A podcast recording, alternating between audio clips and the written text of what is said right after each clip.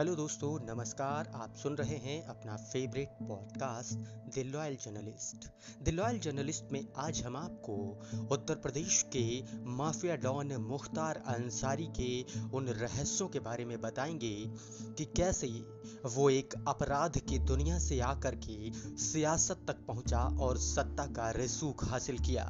तो चलिए शुरू करते हैं। तारीख 25 नवंबर 2005 उत्तर प्रदेश के गाजीपुर का गोडाउर गाँव। थोड़ी बारिश हो चुकी थी, गुलाबी सर्दी थी। मोहम्मदाबाद सीट से बीजेपी विधायक कृष्णानंद राय अपने घर से निकलते हैं। पास से ही सियारी गाँव जाना था। एक क्रिकेट टूर्नामेंट था वहाँ पर। उसी के उद्घाटन के लिए उन्हें जाना था। लिहाजा कृष्णानंद राय ने बगल के गाँव में जाने के लिए अपनी बुलेट प्रूफ गाड़ी नहीं ली। सादी गाड़ी और काफिले के साथ वो चले गए। टूर्नामेंट का उद्घाटन किया गया, फिर वो वहाँ से दूसरे गाँव के लिए रवाना हो गए। दूसरे गाँव से कुछ ही दूर आगे बढ़े होंगे कि रास्ते में एक सिल्वर क्ले, ग्रे कलर की एसयूवी सामने आकर खड़ी हो जाती है। रास्ता बंद, करीब सात से आठ लोग एसयूवी से उतरते हैं। उनके हाथ में हथियार थे औने पौने कट्टे पिस्टल नहीं, बल्कि ए के सैतालीस। पूर्वांचल का सबसे बड़ा हत्याकांड होने जा रहा था। एसयूवी से उतरे लोगों ने विधायक कृष्णानंद राय की गाड़ी का, गाड़ी पर फायर झोंक दिया खबरें बताती हैं कि इस घटना में 500 राउंड से ज़्यादा गोलियाँ चली थी। बीजेपी विधायक कृष्णानंद राय गनर निर्भय उपाध्याय, ड्राइवर मुन्ना रमेश राय, श्याम शंकर राय, अखिलेश राय और शेषनाथ सिंह की मौत हो गई थी। पोस्टमार्टम में पता चला कि इन सात लोगों के शव में कुल सड़सठ गोलियाँ पाई गई थी। मारे गए विधायक कृष्णानंद राय के भाई रामनारायण राय दूसरी गाड़ी में बैठे थे। इसलिए वो बच गए। खबरों की माने तो राम नारायण राय ने कहा था कि कृष्णानंद राय और उनके साथियों पर गोली चला रहे लोग कह रहे थे, मारो इनको। इन लोगों ने भाई को बहुत परेशान कर रखा है। किस भाई की बात हो रही थी? पूर्वांचल को समझने वाले कहते हैं कि कृष्णानंद राय की अदावत पूर्वांचल के ही एक भाई से थी। नाम था मुख्तार अंसारी। हाँ हम मुख्तार अंसारी की कहानी जानने आए हैं। जिनकी कस्टडी के पीछे कुछ समय तक उत्तर प्रदेश की भाजपा सरकार और पंजाब की कांग्रेस सरकार भिड़े पड़े हैं। मामला सुप्रीम कोर्ट गया तो मुद्दे पर थोड़ा ठंडा पानी पड़ सका। मुख्तार अंसारी और उनका परिवार पूर्वांचल की राजनीति में एक अहम हिस्सा रखता है। कृष्णानंद राय हत्याकांड में मुख्तार और उनके बड़े भाई, बसपा नेता और गाजीपुर से सांसद अफजाल अंसारी पर सीधे आरोप लगे। कहते हैं कि दोनों भाइयों के इशारे पर डॉन मुन्ना बजरंगी ने इस हत्याकांड को अंजाम दिया था। घटना के बाद एफआईआर दर्ज हुई, लेकिन जाँच अटकी रही। ज़िले के एसपी जाँच करने से खतरा रहे थे। खबरें चली कि भाजपा नेता बार बार सीबीआई जाँच की मांग कर रहे थे, और सीबीआई भी इससे नहीं उतरना चाह रही थी। कृष्णानंद राय की पत्नी ने एक और एफआईआर दर्ज कराई, और फिर मामले की जाँच शुरू हुई साल 2006 में। लेकिन इसी साल इस मामले के इकलौते चश्मदीद गवाह शशिकांत राय की रहस्यमयी परिस्थितियों में मौत हो गई। शशिकांत राय ने मुख्तार और बजरंगी के गुर्गों को पहचान लिया था। चौराहों पर चर्चा में कहा गया कि शशिकांत राय की हत्या करा दी गई। खबरें चली कि यह आत्महत्या का मामला है। सुनवाई हुई, केस चला और आखिर में फिर सब बरी हो गए। कहते हैं कि मुख्तार अंसारी का ग्राफ पूर्वांचल में अदावत की राजनीति से ही चढ़ा। भारतीय राष्ट्रीय कांग्रेस के अध्यक्ष रह चुके मुख्तार अहमद अंसारी के बेटे सुबहान उल्लाह अंसारी के घर में साल उन्नीस में मुख्तार अंसारी का जन्म हुआ। सुबहान उल्लाह खुद कम्युनिस्ट नेता थे। शुरुआती पढ़ाई के बाद मुख्तार अंसारी ने कॉलेज की पढ़ाई शुरू की और तय हो गया कि मुख्तार अंसारी अब वर्चस्व की लड़ाई लड़ेंगे। ये वो समय था जब केंद्र की सरकारें पूर्वांचल के विकास की ओर ज़्यादा ध्यान नहीं दे रही थीं। विकास योजनाएँ प्रकाश में आ रही थीं और इन योजनाओं को अमली जामा पहनाने के लिए वही काम हो रहा था जिसके आधार पर उत्तर प्रदेश के शक्ति केंद्र संचालित होते थे ठेकेदारी, रेलवे का ठेका हो, शराब के ठेके हों, सड़क निर्माण के ठेके हों, सब में मुख्तार अंसारी की ही ठेकेदारी चलती थी यानी कि जिसके पास ताकत होती थी और कहते थे कि इस समय ठेकेदारी के कल्चर में पूर्वांचल का ठाकुर भूमिहार खेमा ज़्यादा सक्रिय था। वही खेमा जिसके प्रमुख नेताओं में कृष्णानंद राय गिने जाते थे। और इसी वर्चस्ववादी ठेकेदार खेमे का जो चेहरा मुखर होकर सामने आया था, वो था ब्रजेश सिंह। ब्रजेश सिंह फ़िलहाल उत्तर प्रदेश विधान परिषद के सदस्य हैं और मुख्तार की तरह ही जेल में बंद हैं। उनकी कहानी फिर कभी, लेकिन मुख्तार भी ठेके की राह देख रहा थे। इसलिए उतर गया फ़ील्ड में अपने कॉलेज के दोस्त साधु सिंह के को साथ लेकर, उसने पकड़ा मुकुंद सिंह का गैंग। मुकुंद सिंह गैंग की अदावत थी साहिब सिंह गैंग से। इस गैंग इस गैंग में खास सिपाहियों में शामिल थे ब्रजेश सिंह। कहते हैं कि इन दोनों गैंग में बहुत खासी दुश्मनी थी। दुश्मनी नहीं थी, लेकिन ज़मीन से एक टुकड़े की लड़ाई लड़ी हुई और दोनों गैंग में फिर ठनाठनी शुरू हो गई। ब्रजेश सिंह ने कुछ दिनों बाद साहिब सिंह गैंग का साथ छोड़ दिया। पूर्वांचल के शब्दों में कहें तो जगलिंग करने लगा। खुद काम ढूंढना ठेकों का चुनाव करना और पूरा ज़ोर लगाकर अपने साथ के लोगों को भी काम दिलवाना। ब्रजेश सिंह का ऐसे ही चल रहा था। इधर मुख्तार का भी ग्राफ चढ़ने लगा था। 1988 में ही अपराध की दुनिया में मुख्तार का नाम आ गया था। मंडी परिषद की ठेकेदारी से लेकर ठेकेदार सच्चिदानंद राय की हत्या हुई। नाम लिया गया, मुख्तार का। इस समय ब्रजेश सिंह की करीबी थी गाजीपुर के मुडियार गाँव में रहने वाले त्रिभुवन सिंह से। बताया जाता है कि त्रिभुवन के राजनीतिक और आपराधिक संपर्क दोनों ही अच्छे थे। इधर मुकुंद सिंह गैंग भी एक्टिव था। जिसके साथ मुख्तार काम करते थे, वाराणसी के पुलिस लाइन में कांस्टेबल पद पर तैनात त्रिभुवन सिंह के भाई राजेंद्र सिंह की हत्या कर दी गई। मुकदमा दर्ज हुआ मुकुंद गैंग के खास दो लोगों पर, साधु सिंह और मुख्तार अंसारी। दोनों कॉलेज के समय के दोस्त भी थे। इसी समय ब्रजेश और मुख्तार में रार शुरू हो गई। साधु और मुख्तार दोनों बख्तरबंद हो गए थे। साधु जेल में था, बीवी को इधर बच्चा हुआ, साधु अपनी पत्नी और बच्चे को देखने पुलिस कस्टडी में अस्पताल आया। पुलिस के वर्दी में एक आदमी ने घुसपैठ कर दी और साधु को अस्पताल में मार गिराया कहा गया कि ब्रजेश ही वो आदमी था। इसी दिन साधु के गाँव में उसके भाई और माँ समेत आठ लोगों की हत्या कर दी गई। अब आपको बताते हैं अवधेश राय हत्याकांड का पूरा वाक्य। यह वो समय था जब गैंगवार होने के बाद भी एक गैंग दूसरे गैंग से सतर्क तो रहता ही था। साथ ही बहुत कोशिश करता था कि ऐसे काम न किए जाएँ, जिससे बेजह तनाव गए। कहा जाता है कि अदावत में बावजूद ब्रजेश और मुख्तार एक दूसरे को नुकसान पहुँचाने का काम करने से बचते थे। लेकिन सब कुछ के बावजूद इलाके में वर्चस्व की लड़ाई तो थी ही। कौन ज़्यादा ठेके हथियाएगा? ये बड़ा प्रश्न रहता था। कहा जाता है कि साल उन्नीस सौ इक्यानबे में मुख्तार और ब्रजेश के बीच संबंधों में निर्णायक मोड़ आया। बनारस की पिंडरा सीट से विधायक रह चुके और नरेंद्र मोदी के खिलाफ लोकसभा चुनाव हार चुके अजय राय के बड़े भाई अवधेश राय की हत्या हो गई। अवधेश ब्रजेश सिंह के करीबी माने जाते थे और उनकी हत्या में नाम आया था मुख्तार गैंग का तलखी बढ़ गई। दोनों ही ओर से गैंगवार की घटनाएँ सामने आने लगी।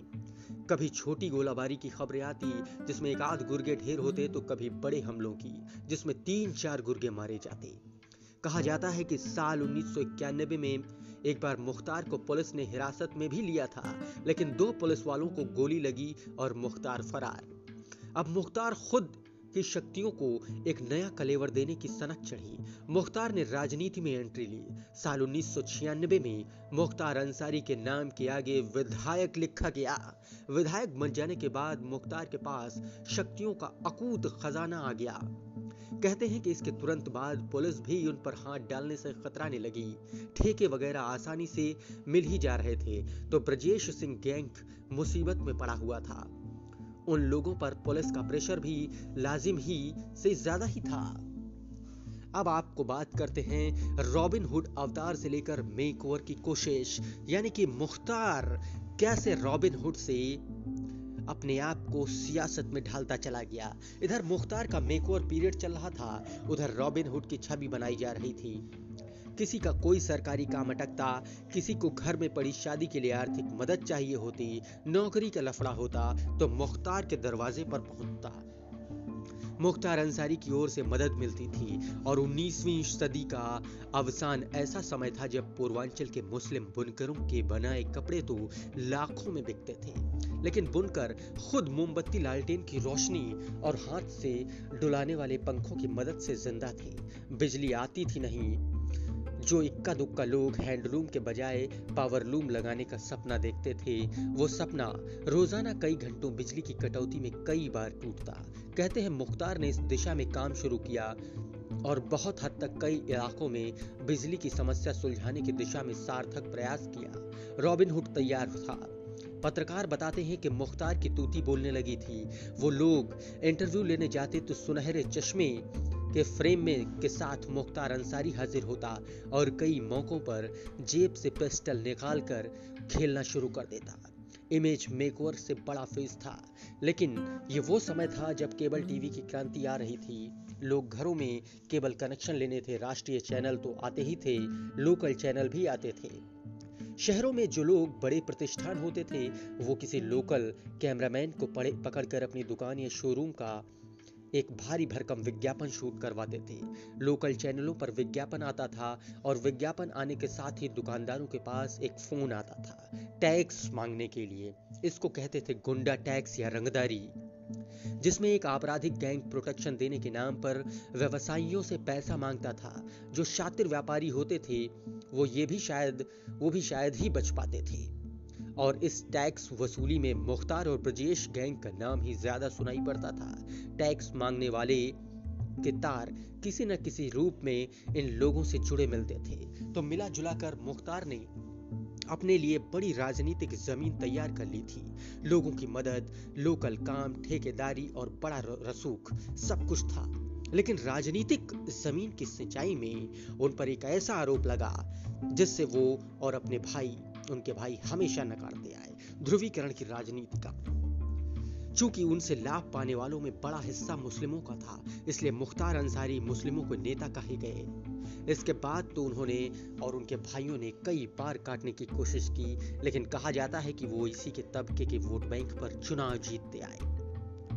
ऐसे में मुख्तार के बड़े भाई और गाजीपुर से सांसद अफजाल अंसारी कहते हैं कि बस कुछ फ़ीसद मुसलमानों की मदद ही चुनाव नहीं जीता जा सकता। हम दूसरे तबकों के वोट भी लेते हैं। मुख्तार पर खुली जीप में बैठकर सांप्रदायिक दंगे भड़काने के भी आरोप लगे और केस भी दर्ज हुआ। अब आपको बताते हैं कि मुख्तार पर ब्रजेश सिंह ने कैसे हमला करवाया। दरअसल राजनीतिक ज़मीन पर जो हो रहा हो मुख्तार और ब्रजेश के बीच गैंगवार तो चल ही रही थी। छिटपुट घटनाओं के बाद आया साल 2002 मुख्तार अंसारी का बड़ा हमला हुआ। कहा जाता है कि यह हमला ब्रजेश सिंह ने भाजपा नेता कृष्णानंद राय के कहने पर करवाया था। इसी साल कृष्णानंद राय ने इसी सीट पर पाँच बार के विधायक और मुख्तार के बड़े भाई अफजाल अंसारी को बुरी तरह से चुनाव में हरा दिया था। लोग बताते हैं कि ब्रजेश सिंह ने हमले के दौरान मुख्तार को कम आका था।